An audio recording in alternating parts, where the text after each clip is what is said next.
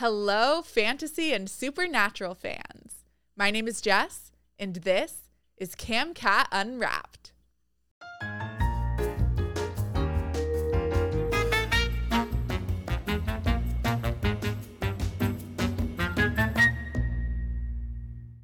You've been listening to The Beached Ones by Colleen M. Story, and today we have the author here with us for a virtual interview, and I'm so looking forward to chatting with her. Colleen, thank you so much for being here with us.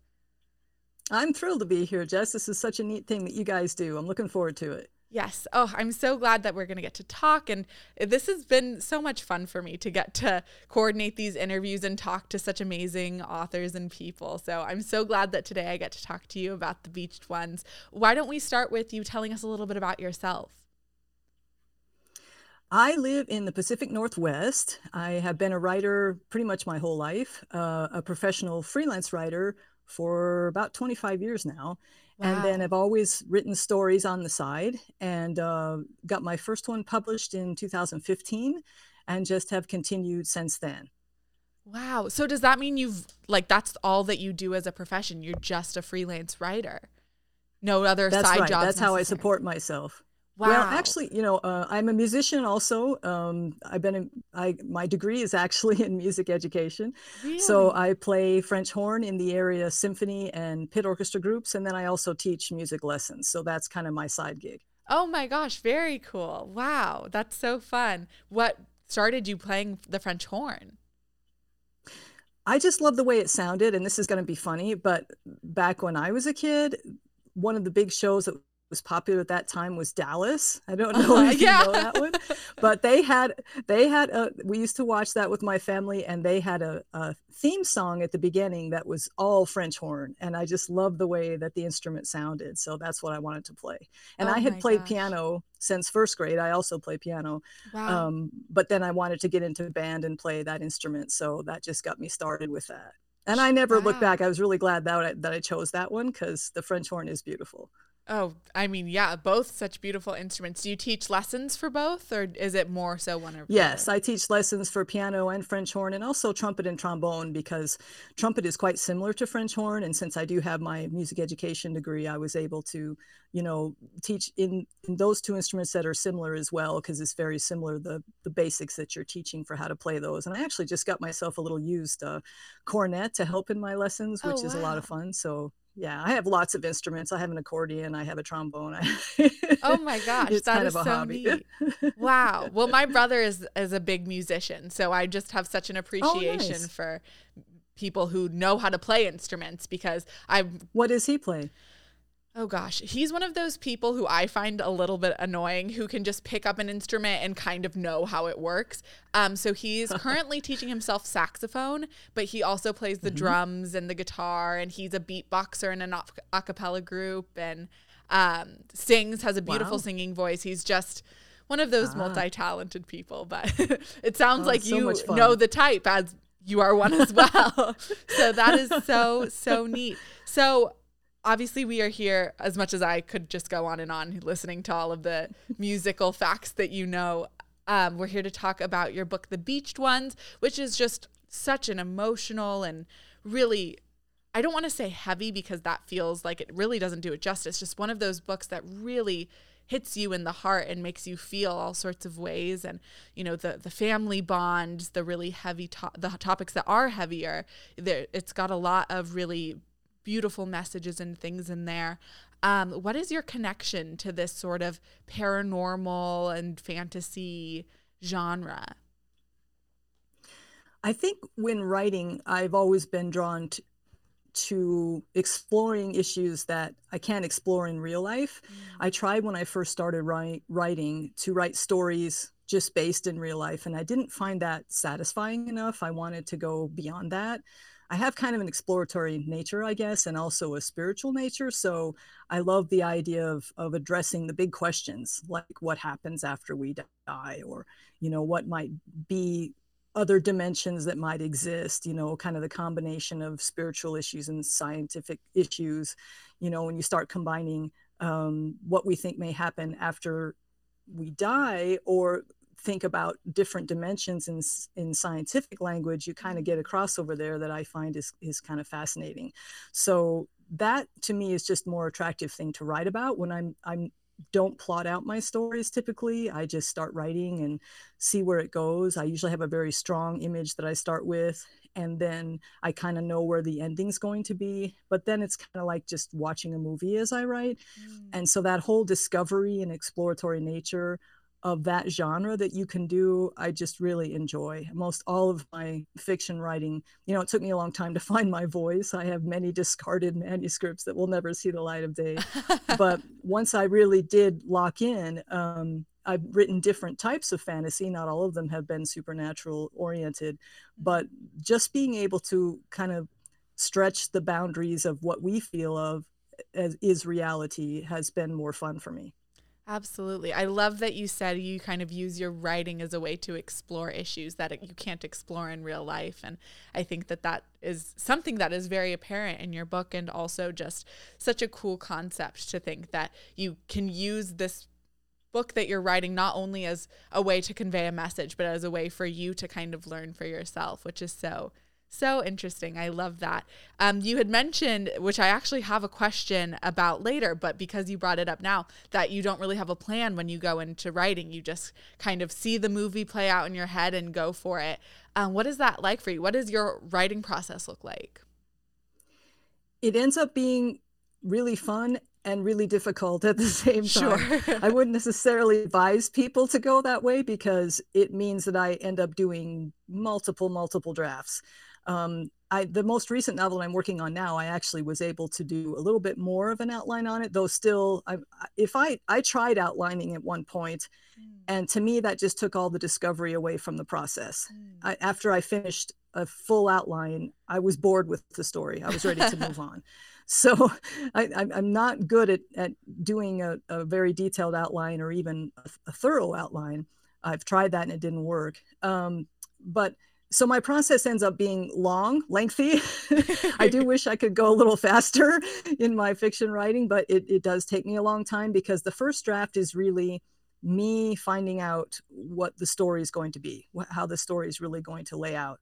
And then the subsequent drafts are going back and making sure that I have all the uh, important things that I need for proper story structure to make sure that it's interesting and makes sense to the reader, that I have all the, you know, characterizations in place so it ends up you know i go through uh, 10 15 drafts before sure. i actually turn it in so um, it is a lengthy process and the first the first draft tends to be fun but i, I find i have to overcome a resistance every time i sit down to write because i have no idea what's going to happen in this next scene and so i really have to trust the process and you know if i on a day i'm feeling tired or or overwhelmed with things i'm doing it can be very difficult to sit down and say okay it's going to be okay just sure. right because you know i feel like i'm not going to be able to get this out here on this blank page but and i think a lot of writers face that but if you don't have an outline with you um, then you're just you know you're just sitting there and you're waiting for it to kind of come to you and for me i kind of i kind of channel the story i feel like that because i feel like if i get stuck i need to listen if mm-hmm. i remind myself to just sit and listen then it kind of comes to me. I can relax and then write it out. So the process I would say is very intuitive. I tend to be uh, kind of an intuitive person. Um, and then once I have the draft down, then I go to work editing and, and getting it where it needs to be for publication. Sure, that makes a lot of sense. I feel like I just got to kind of get some insight into what your other nonfiction titles are or the gist of, of some of the things I'm sure you've said in there. You mentioned that you wouldn't necessarily uh, advocate for being what we've heard a couple of our authors call uh, being a pantser, kind of flying by the seat of your pants, right. but but that that's a style right. that works for you. So when you're writing your other when or the b- other books that you've written about how to be a writer, uh, what do you tell your audience there? Well, the first book that I put out was in response to uh, what my readers were asking for. I have a website called Writing and Wellness. Yes. And a lot of them were struggling to to find time to write and to get over this resistance that we all have when, when we do have the time to write. So it's called Overwhelmed Writer Rescue. And it's all the things that I learned about how to be productive and get your writing done, even if you are like I do, working full time at another job, and you're trying to fit your writing in on the side, how do you then make that happen if you only have 20 minutes or only have half an hour to sit down and get your writing done. And i've learned some you know tips and hacks that that work for that kind of thing to help you get the most out of that 20 minutes and to help you be as productive as you can uh, with whatever your lifestyle might be so that you can still get your writing done even though your life may be very busy. So the first book that i put out is all about that. It's writers can feel very overwhelmed not only with the task of of writing and editing and proofreading but then later on you know trying to fit marketing in there too. So it's about you know how you can fit all this into your busy life and how to deal with the overwhelm that tends to come around. Um, are there topics in your book that you feel like are related to things that you have experienced in real life? People places events things that you were able to draw on for your book yeah, I have found this interesting after many years of writing. I couldn't have answered that question probably even 10 years ago. Mm. But now that I've written many novels and many nonfiction books and have been doing this for a while, I was able to look back and say, you know, there seems to be a theme in my stories of loss and how we cope with loss. Mm. And I think that um, that had to have come a little bit from my childhood because when I was very young, um, we did have a kind of a tumultuous childhood, my older brother and I. Mm-hmm. Um, my biological father was abusive, so my mother got us away from him and we moved across country. And she found a delightful man and married him. But it was only six months later that he actually committed suicide. Oh and gosh. so, between the loss of my biological father and then the loss of the father that we had come to really care about, it was a lot of loss in a very young life and you know thank goodness my my mother was a rock through all that time she was a single mom in between those times and uh, you know we always had her to count on but still we were dealing with a lot of this when i was like four five six uh, wow. uh, years old and so i'm thinking that must have had some impression on me um, there was also a neighbor uh, man that i thought of as my uncle uh, mm-hmm. that we later lost to copd and wow. so this whole idea of how do we deal with loss and you know when you're that young and someone is suddenly gone or someone suddenly dies and how do you deal with that how do you cope with that and as a child you don't have the emotional knowledge or resources to be able to you know process it very well um, so I think it came back in my life in in the stories that I've written. Although the stories aren't really you know they're certainly not memoir in any in any sense of the word. I, I took the in fact i didn't even know i was really harkening back to any of those experiences until sure. well after i had written the book. Um, it was more that i was the idea uh, appealed to me after i saw a movie. Uh, that's kind of what started the Beached Ones and it was only after i had finished writing it that I, I realized there was still this, you know, this kind of unresolved trauma that had happened from when I was young. And I credit the Beached Ones, you know, even though it is not about my life, it's about a completely different story. I think it did help me to um, come to terms with with my father's suicide. He was my adoptive father, mm. and you know, be able to kind of put that to rest finally. Sure. Well, first, and not that you need me to say this, and I know that this is many years ago, but I'm so sorry for your loss. And also, thank, thank you, you, so much for sharing that, you know, for feeling comfortable enough to share that with me and with our audience. I, I know I really, you know, appreciate you feeling comfortable enough to share that. Um, and so, kind of off of that, I'm curious, although I feel like I, I'm not sure if this even would relate to your answer uh, what the hardest hardest scene was for you to write here? Was it those scenes that brought up a lot of emotion for you? As you said you kind of used the book to help you process some of those emotions uh, or did you feel like some of the harder scenes weren't actually the ones that you could connect to on an emotional level, level but more so maybe something that was sort of interim or more uh, driving the story? Just to say again what was the hardest scene for you to write in the Beached Ones, um, you know, when I get into a story, it's not about me anymore. I, I'm not thinking about, like I say, I didn't even realize this might tap into my past experiences until well after I had finished the draft. And it took me many years to finish the draft because I had a basic idea of what I wanted to do, but I didn't know how to do it, how to tell this story in a way that would be compelling and effective. And so I had many false starts that weren't going anywhere. And I'd get to the middle of the book and have to, you know, I did, the brakes would come on because I would know it wasn't working. And so I was trying to find a way to make it work. And this is all about story structure and how do you tell the story and from what point of view do you tell the story and what do your characters know and what don't they know so that's all very much the writing part of it mm-hmm. um, so for a long time i was kind of banging my head against the wall to try to tell this story but at the same time um, I felt very compelled to tell it. It was very important to me. And at the time, you know, when I'm writing a story, it's all about the characters. So mm-hmm. I'm thinking about, you know, Daniel, I'm thinking about Tony, I'm thinking about, you know, Jolene, I'm thinking about what's happening with these people in the story.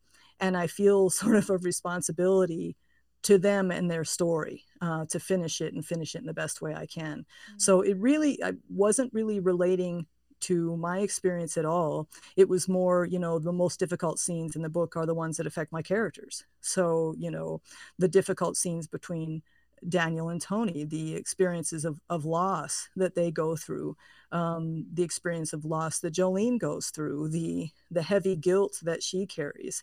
Um, so it was more those scenes, especially the, the ending scene, of course, was was very difficult. You know, they say no tears in the writer, no tears in the reader, and mm-hmm. I definitely had plenty of tears on that last scene. Um, yeah. But yeah, it's all about the characters for me because I become very involved with them and and and I care about their journey and, and what they're going through. So the scenes that are difficult are the ones that are difficult for them and then like i say it wasn't until i finally finished the draft which that took many years until before i finally had a breakthrough mm. and realized ah oh, if i tell the story this way it will work and finally the draft came through for me and that was a really mm. you know triumphant moment to feel like ah oh, finally you know this story is is is coming together and I didn't know at that time if, if it would ever be published or not, but I just felt like it was important to to get it told. And that at, at that time there was a certain relief. Okay, now that the story is told, I can go back and polish it and get it where I want it to be. And it wasn't until, you know, later after that that I realized, you know what, you know, my own experience with suicide may have had something to do with where this came from. I mm. I don't feel like um, it was directly from that. I just think that, you know, way back in my subconscious, I certainly had a a, you know a feeling for what someone must be going through who had gone through suicide. And that together with with the movie i saw that i, that I mentioned sure. that actually um, sparked sparked the idea for me probably had something to do with where the story came from. But like i say it, it, it's more about the characters for me and their story. Absolutely yeah. Um you mentioned that between you writing the first draft and you having that kind of epiphany of, oh, this is how I want the story to end, years had passed. How long did it take you to write the story? I started this story in 2012. Oh my gosh. And it wasn't, okay. uh, yeah. when did I sign the contract? Was it uh, 21, I think? Possibly. And um, yeah. I think I think that's right. Yeah, I have to go back and say, no, wait a minute. well, I think so. I remember because I, right. I, I got to edit the promotional video for um, your book with you doing oh, nice. all the line readings. I, I do all of the editing for that now. And um, when the Beached Ones came out, that was one of uh, my projects, and that was I only started doing that I believe seven or eight months ago. So within the last seven or yeah, eight months is when it came, came out. Last, Last summer, yes, yeah. June and July, and I signed the contract the year before. I remember sure. specifically because it was on April Fool's Day in April. Oh, you so were like, "Is was, this uh, real?" exactly. So that was uh, April 1, 2021 when I signed the contract, and obviously I had submitted it the fall before 2020. Right. So you could you could say the story was finished in 2020, but that's still wow, a really yeah. long time. Wow. And then you had also mentioned how um, you felt like you were trying to find ways to make the story work during that time of, okay, I know that this is a message I want to get across. And, and you even said maybe it doesn't matter as much about it getting published so much as just getting it out there. Um, what kind of research did you have to do when you say finding ways to make the story work? What, what went into that?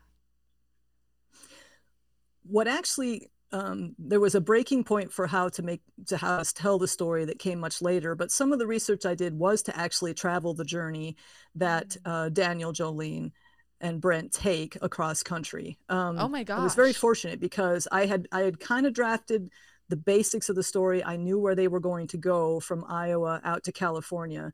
I had blocked it out on Google. I'd done a bunch of research there. I'd actually looked up Google Maps, seen the seen the locations I was thinking they would be, charted, yeah. you know, plotted out the time it would take them to go from one place to the other.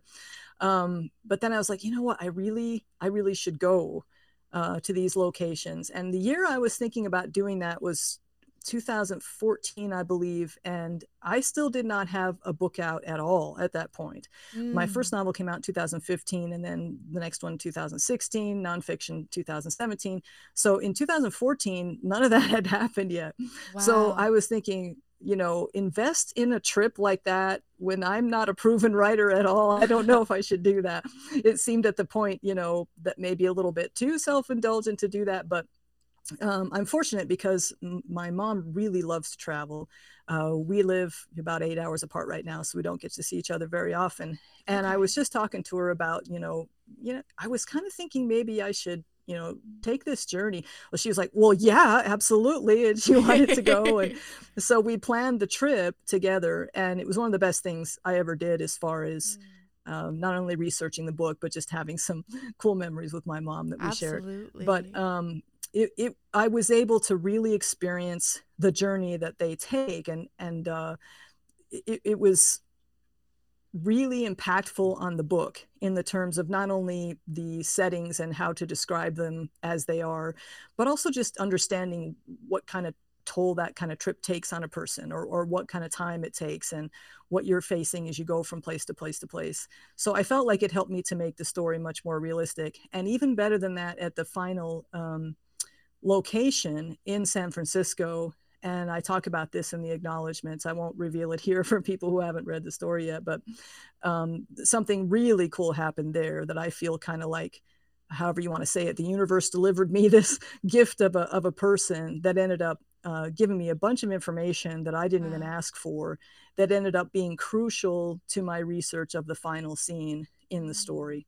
Um, and I just, you know, it was just one of those things that just happened and this person ended up being there and, and we just ended up chatting and he started telling me all this information that i didn't even ask for so i thought okay the universe wants me to tell this story i need to get this finished up it wow. was it was really a, a, a, a, how do you say it a, wonder inspiring experience mm. to have that happen as a writer um, to have just this coincidental coincidental event happen with just the right person to answer my questions at that time. So I was really moved by all of that. And so my mom and I went to dinner after that happened. And I'm sitting there just stunned. And I wasn't able to tell her what had happened or anything because I didn't want to spoil the story for her either. Right. So it was it was a surreal experience, but I would highly recommend um, any other authors who are thinking of traveling to research a novel. That's that's very important to them to absolutely do it because it was really a phenomenal experience.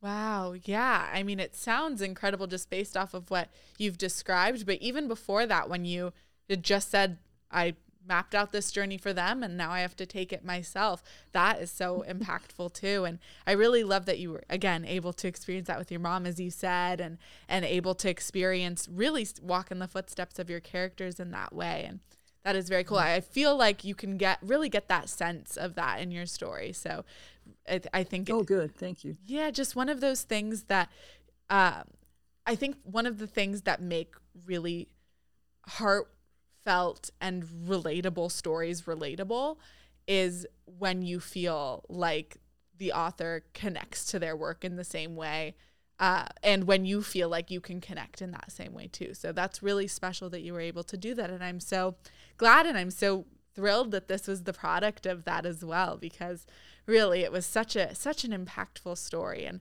i really feel like you know, in addition to having to get through some of the the hard themes, which, you know, were were very hard and also just really. Uh, rev- I don't want to say revelationary. I feel like is, is a close word to what I'm talking about, where I'm I'm feeling the process of coming through sort of uh, these ideas myself. You know, obviously not quite to the same extent, but but processing them almost as the reader as the um, narrator is processing them and feeling oh, like oh wow yeah just feeling like wow this is uh, something that really comes full circle the more connected I, I I guess all I'm trying to say is I, I could sense that from the story, how connected you were to really every piece of it.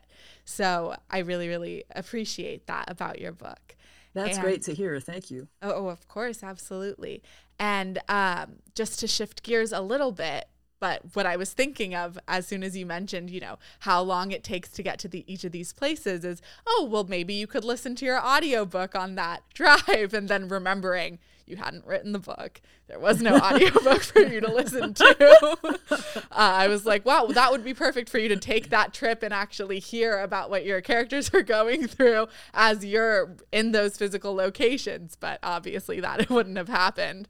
Um, but speaking of the audiobook now that I brought it up, what was that like for you your first time hearing the audiobook, hearing your words read back to you? What was that like?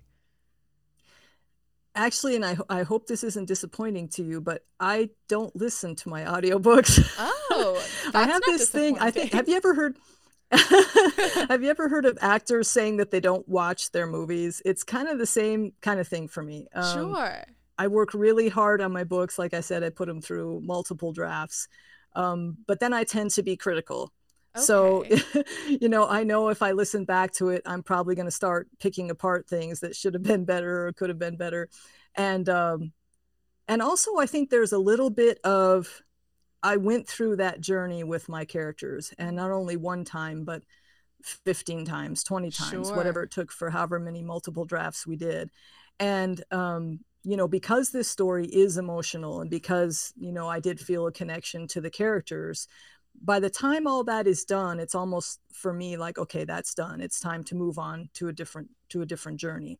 So at that point going back and listening to the story again is just not something that for me works well Okay. and um, I, it's something that I want to have the audio. I like to have that in my in my files in case I ever change my mind. But I'm kind of thinking I probably won't, sure, because I know how that how I how how I work that way. I was thrilled that it that an audio book was made of it because I know so many people don't have the time you know to to read a book uh, sure. the audio is so convenient for people um, so i was really excited that that was done i enjoyed having a, a say in what who the narrator would be mm-hmm. i thought that was mm-hmm. exciting but yeah. as as far as actually going back you know i once the story was published and out there i'm on to the next story so that's kind of mm. where my mm. my brain goes and my focus goes well that makes sense as a writer i can see that you're especially someone who writes really for a living and who has so many stories out right. and so many books now too. I it makes sense to me that you're like, okay, I've lived this story. I, as you said, 15 times I've really lived this story. and now for many years. sure. Yeah. Since 20, you said 2012. So yeah. 2012. oh my gosh. Yeah. I can, I can totally imagine and understand why you're like, okay, time to move on to the next thing. And speaking of, I know that you have other books that you mentioned your the few nonfiction books that you have out, plus um, you have another story out with another publisher, I believe. What can you tell us about your other works? So my novel before the Beached Ones was called Lorena's Gift, and that was published with Dzanc Books. excuse me, with Dzanc Books, D Z A N C. Um, and I was really excited about that one at that time too. It is also, um, I would describe it as a supernatural thriller. Is sort of the okay. same genre as the Beached Ones uh, was. Totally different story, but it there is some similar themes in there of loss that the characters are dealing with. But it's it's a little bit more adventurous as far as well. I don't know. The Beached Ones is adventurous too, so there are some definite similarities there. Um, what what was unique about that one is that the the heroine uh, Lorena is blind Mm. And I didn't know that that was going to be the case when I started writing the story. Like I say, I, I don't plan these things out. So I'm, I'm kind of channeling this story and I'm writing along and, and I was like, oh, I stopped. I was like typing away and I stopped and I thought, oh my gosh, she's blind. How am I going to do this? Wow. well, I don't know how I'm going to write a blind character, you know? yeah. Um, but, you know, that was just the way it was. It's kind of how my process works. She was blind sure. and I had to figure it out. So a lot of times when I was writing the story, I was actually closing my eyes mm. and, you mm. know, being trying to feel what it would be like for her, you know, going about in her life, uh, not being able to see.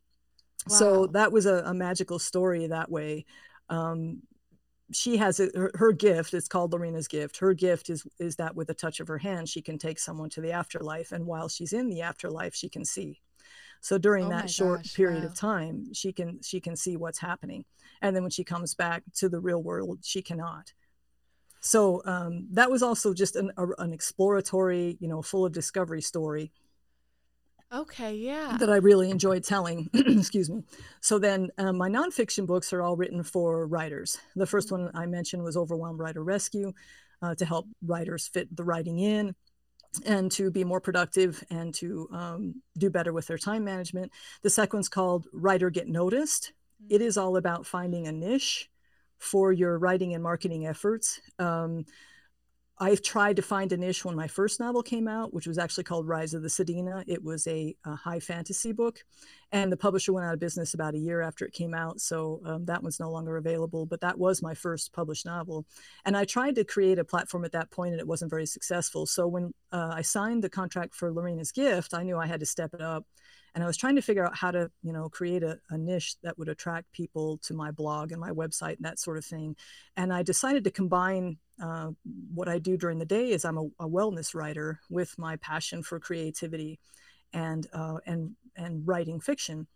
And I came up with writing and wellness. And once I did that, my platform kind of took off. I, people were reading, people were subscribing, and I started getting invitations to come speak at writers' conferences uh, about the topics that I was covering on the site. So I had a, a unique niche there. And um, so Writer Get Noticed is is basically a book full of exercises really that help writers to figure out um, what their niche might be you know it's about combining your strengths as a person with your strengths as a writer with your interests and passions to come up with a mission statement and you know a business plan for your for your author platform um, and then the third book that I wrote uh, just came out uh, the year before the Beached Ones, and it was called Your Writing Matters. Um, and it was addressing another question that I was often hearing from writers, and that is, does this writing I'm doing really matter? And that's a question that can easily come up, you know, when there's so many other things going on in the world, and you're trying to find this time to write in your busy life, and you're like, does you know, is this matter? All this time that I'm fighting so hard to invest in this thing. So Absolutely. that book addressed that question, and I'll actually be speaking on that uh, at the writing conference in Boise in May. Um, okay. Um, I'm doing a couple workshops there, and then I'll be speaking on the whole topic of does your writing matter? Oh wow! Okay, well that is very cool. Um, I so looking forward to hearing more about that in a second. But um, I had two questions that kind of sprouted from that answer. So first, um, about Loreena's gift, you had mentioned much earlier that you kind of see the movie play out in your head. So was it that you had seen while watching the movie in your head that suddenly Loreena was blind and oh that puts all the pieces together. What part of your journey kind of made you realize that you wanted to make that character blind yeah, it was similar to that. And it wasn't really that I wanted to, because actually okay. I didn't want to, because sure. I figured this is going to be too hard and too challenging. I can't, how am I going to make this work? Sure. You know, because how do you, you know, you, ha- she's, she's your heroine of the story. How, you know, how do you bring her into the room when she can't see anything? You sure. know, how do you, or how do you relate to, this the, experience? To the yeah. How do you relate to this well, and, and I felt like I could do that because I, okay. I, I I would say I'm a highly sensitive person. If you, if you've ever read the the book about that, um, that I realized that later in life that I was that. So I find it very easy to put myself in the shoes of my characters. But as far as the reader's experience, how sure. was I going to make that work for them? Yeah. So I really didn't want to, but I was writing along, like you say, and uh, it was early in the story, and she's actually going from her um, uncle's church over to their house. Okay. And I she starts walking up the steps and all the I'm I'm like she's she's feeling her way up these steps and it was just I don't know. It, it's hard to describe my process because like I say it kind of I kind of channel it, but it just it, it came to me in that moment. I'm kind of feeling like I'm in in her body and I'm walking up the stairs and I realized at that point that she's blind. And like I say, I just mm. stopped and I was like, oh boy, I'm in trouble. well, that actually makes a lot of sense to me then. If you say that you're a very sensitive person and you even had the line written as she felt her way up the steps, I can totally put myself in your shoes as it, to some extent, obviously not fully, but um and and really I, I feel like I know what you mean now when you say oh, she felt her way up the stairs. And that was the line that kind of triggered it for you. Well, and I hadn't even written that line. I, I mean, uh, that's not exactly the words that I typed. Okay. It's more the the images I'm sensing or feeling as mm. as I'm mm. going from one place to the other in the scene. Um, so it may not be actually what what the words end up being, but it's like the the process of of the thinking that happens before you actually are typing the words. Mm-hmm. Um, there's that little window of time where that that came through that that's who she was i sure. kind of love that about writing i feel like writing is so magical that way because mm. um, i've had it seems like in every story some character pops up that i never expected and i've heard this from other writers too and that character usually ends up being the most awesome character because they're so unique and you didn't expect them and it's not somebody you created you know you didn't sit down and plan it you're just writing along and all of a sudden this character's there and they just spice up the whole scene and it, you know it's i mean gus was that way for me in the Beached mm, ones that's what i was you about know, to ask the, yeah he's kind of the um the community uh, man that ends up really helping the boys yes. out and and he just you know was this old codger character and showed up on the scene and i just loved you know writing his scenes so it's always really cool when that happens and and it's what i love about writing just mm-hmm. that magical creative thing that happens. Yeah, that is so so neat and I love you describing it as magical because I think you know, again, I'm I'm no author, but I feel like from what I've gathered from a lot of the interviews that I've conducted and just from the sense that I get as a reader, it really does feel like magic sometimes how beautifully everything kind of comes together. And obviously, I know and uh, many readers know how much work went into actually creating the magic but but it really is i think magical is such a perfect word because it, it feels like that tingly magic feeling and i i love that you described it that way. Um which well and that's the cool thing about the first draft because i've always found i think there's one way to tell that you're a writer is if after writing a scene if you feel energized if you're like, oh, mm. that was awesome, then you're definitely a writer because uh, yes. uh, that's often how I would feel, particularly in the first draft. I think um, in subsequent drafts, as you then, you know, the magic kind of happens in the first draft because that's where these things come in that you weren't expecting. In the subsequent bra- drafts, then your your left brain kind of takes over, and you gotta you gotta you know make this thing uh, fit story structure and make sure all that stuff is in place and it all makes sense. So I think there's you're kind of using two parts of the brain there, um, but but the magical part seems to be for me in the first draft and then you're then you turn over to the other side of the brain and say okay now you take it and have make this thing make sense. I, I like that a lot the kind of balancing of the two sides of the brain mm-hmm. which also brings me to that second question that i had from um, your previous answer. Um, you had mentioned before that you you have your website called writing and wellness um, but that you're a wellness writer during the day. Um, I was just curious if you have any advice for people, aside from, of course, visiting your website, um, who are maybe struggling to find a balance for wellness and, and find wellness for themselves. If you have any advice for people who are just getting on that journey. Yeah, I mean, there, there's a lot of things I can think of. I think the first thing that comes to mind is coming back to your top three priorities in life. Mm. Um, we have so many choices today of how we spend our time more than ever before. It can be really overwhelming. I mean there's always something there that you can turn to to entertain you or to you know keep you from being bored. There's so many things that technology has given us um, that we can spend our time on. And then all of us, you know, have busy lives as far as raising our families and doing our day jobs and doing our community work or whatever we're involved in.